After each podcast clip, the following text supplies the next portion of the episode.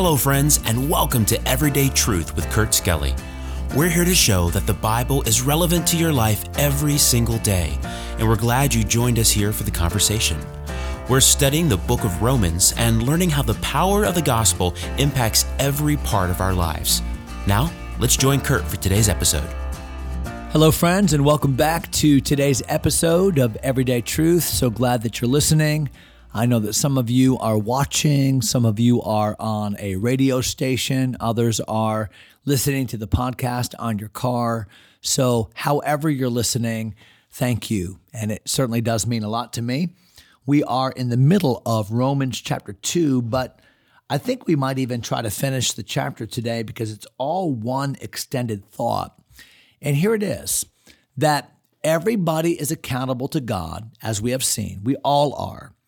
And in our sinfulness, before we come to Christ, regardless of your opportunity, whether you grew up in church and had the Bible taught to you every day or every week, and you were there when the doors were open, or whether you grew up in a home where the Bible was never mentioned, you're both accountable to God. Now, the person that received more information is more accountable, but the fact is, every single person is accountable to God. Why? Because of the general revelation of God. God has demonstrated his eternal power and Godhead in creation.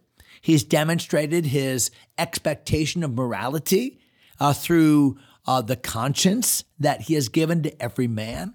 And so, whether uh, or not you are a Jew or a Gentile, you have an, an equal accountability before God. In fact, you're equally accountable. That doesn't mean that that's not the way to say it. You're both accountable. Uh, you're but you're not as accountable because unto whomsoever much is given shall be much required. And so we're going to find today that the Jewish people who had creation and they also had conscience, but they also had a very special revelation, not given to everybody.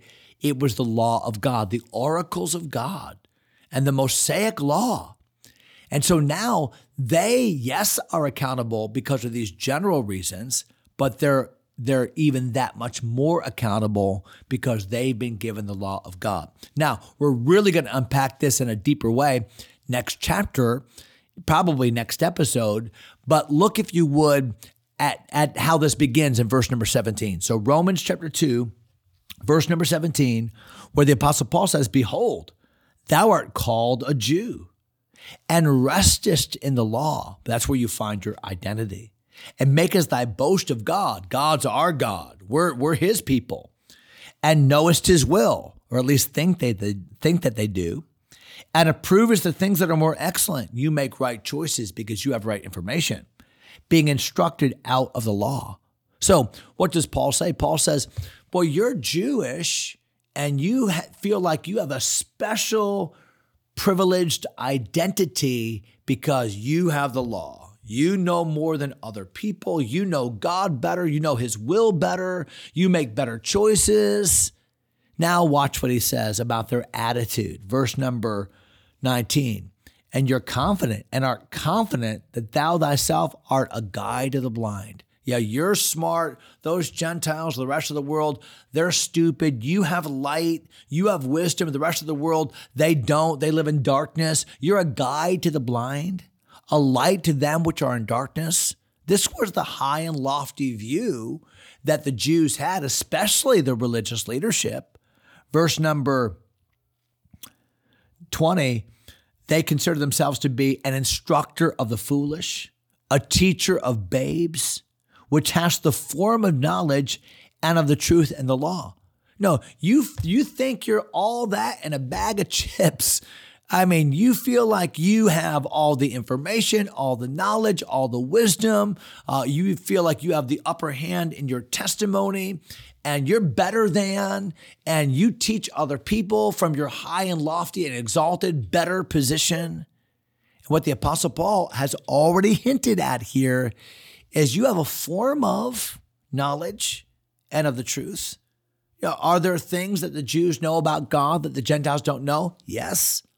Are there things are there things that the Jews were doing that were right in and of themselves that the Gentiles were not doing? Yes.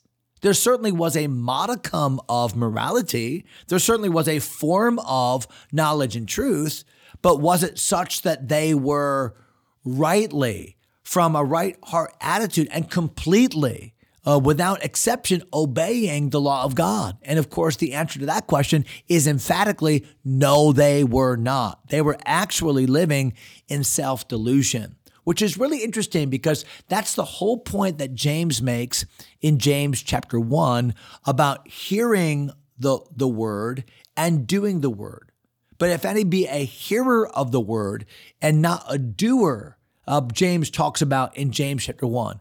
And he ultimately says that if you're hearing the word, understanding it, thinking you understand it, uh, priding yourself in your inflated knowledge, but you're not doing it, you're really living in self delusion and you're deceiving yourself. And we're finding that here, aren't we? In Romans chapter 2. Would you look at verse number 21 as now the apostle paul is, has highlighted what their attitude is and, and it's an attitude of religious pride and there's no pride that stinks worse than religious pride. So it's an attitude of religious pride. And now watch what paul says to them. And this is really sarcastic.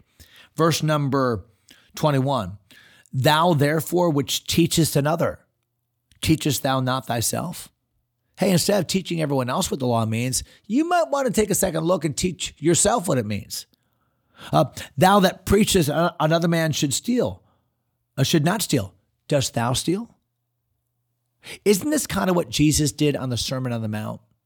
Because the Jews said, well, I, I don't steal. Yeah, but wait a minute. Stealing or adultery or murder, boy, they're far deeper, aren't they? Than just taking or doing or killing. No, there are motives behind it. What about stealing time? What about petty theft?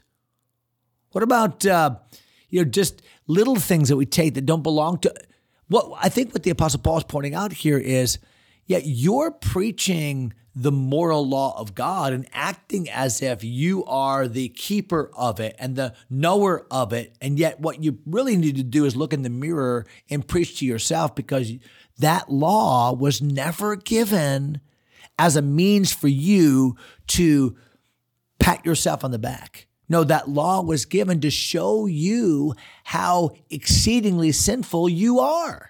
And you can find a full discussion on that in Galatians chapter 3. So sarcastically, Paul said, Yeah, you might want to teach yourself. You might want to tell yourself not to do the things you're telling everyone else not to do. Look at verse number 22. Thou that sayest a man should not commit adultery, dost thou commit adultery? Remember, Jesus said, If a man looks on a woman to lust after her, he hath committed adultery with her already in his heart. And so Paul is really zeroing in on the very essence of the law and the fact that we are not law keepers, we are law breakers. Even those that were the curators of the law, that took confidence falsely in the law, these Jews. Look at verse 24 again. Thou that abhorrest idols. And boy, the, the Jews abhor idols and idolatry. And they looked down on all these heathen religions that would make these carvings and make these idols out of stone and erect these monuments. And we would never do that. And yet, what does Paul say? Thou that abhorrest idols, dost thou commit sacrilege? You know, have, have you sinned against the real purpose of what the temple is and the accoutrements of the temple? In other words, you're actually practicing idolatry too. Verse number 23, thou that makest thy boast of the law. That's really what this is all about. You are bragging because you have the law. You know more than other people. You have this special connection with God that they don't have. And, and it's making you full of yourself. Thou that makest thy boast of the law, through breaking the law, dishonorest thou God. Really, the law is not something even though you're proud of it, that indicates how close you are to God. No, the very law that you're bragging about is that which is screaming at you and showing you just how far from God you are. Look at verse number 24. For the name of God is blasphemed among the Gentiles through you, as it is written. And it doesn't take but a cursory reading of the Old Testament to see that the Jews did not reflect the glory of God through the keeping of the law to the Gentile nations. No, the Gentile nations actually blasphemed God, thought lower of God, abused the name of God because of the Jews not keeping the law. And we could go right through the world kingdoms and talk about Egypt and Assyria and Babylon and Medo Persia and Greece and Rome and all of them. Did they have a higher and loftier view of God because of the Jews or a lower view of God? It, it was lower. Why? Uh, they blasphemed God. Why? Because the Jews who claimed to know God and claimed to be curators of the Word of God and the law of God were actually breaking it, weren't they? And giving God a bad reputation. Would you look at verse number 25. For circumcision verily profiteth if thou keep the law. So they were proud of the fact that their boys were circumcised. That was a sign. That was an external sign of the fact that we belong to God. Kind of like some denominations today baptize their children. If we just do something to our children to signify, to identify them as Christian, well, then they're Christian. If we circumcise our babies to identify them as Jewish, well, then we're right with God. Then we're God's children. And what Paul said is you can't just do something magic or something physical to your children and assure their relationship with God. Watch what it says. For the circumcision verily profiteth if thou keep the law. But if thou be a breaker of the law, thy circumcision is made uncircumcision. Makes no difference how you identify if you're not keeping the law of God. Therefore, if the uncircumcision, that's the Gentile world, keep the righteousness of the law, shall not his uncircumcision be counted for circumcision? In other words, isn't it far more important what you actually do than what you claim to be or what how you claim to identify? Or some religious rite that you did one time? Isn't it much more important what you do? This is not teaching that the Gentiles somehow can keep the law. He's just making the argument that is it not works that really indicate what a person is and what he truly believes? Verse number 27 And shall not uncircumcision, which is by nature, that's the Gentile world, if it fulfill the law, judge thee, who by the letter and circumcision does transgress the law? So, in other words, you're judging all of them. You, you're right. You're holier than thou to all the Gentile world. But, but shouldn't a person that's actually obeying the law better than you, aren't they really on the moral high ground? Shouldn't they be the ones judging you? Boy, how have the uh, tables turned here? Verse number 28. Real quickly, we'll finish the chapter. For he is not a Jew, which is one outwardly Neither is that circumcision which is outward in the flesh. He is a Jew which is one inwardly. And circumcision is that of the heart in the spirit, not in the letter, whose praise is not of men, but of God. So Paul kind of really gives the coup de grace blow here to these religious elite, elitists, these religious moralists, these proud Jews, and says, no, you're really not a Jew because you say you are, because you had a surgical procedure when you were an eight day old child. No, real circumcision, real Judaism is a matter of the heart. It's what God knows. It's not what you can appear to be in front of people, but it's what God knows. The secrets that we talked about earlier uh, this week or last week in our episode, the secrets that will be judged. So God judges not just the actions, but the attitudes in his judgment of uh, the, the unrighteous and ungodly world. Now, I know that that sounds a bit negative, and we're going to jump into even a little bit more negative next chapter, but all of this is prelude to the fact that God is saying everyone's a sinner.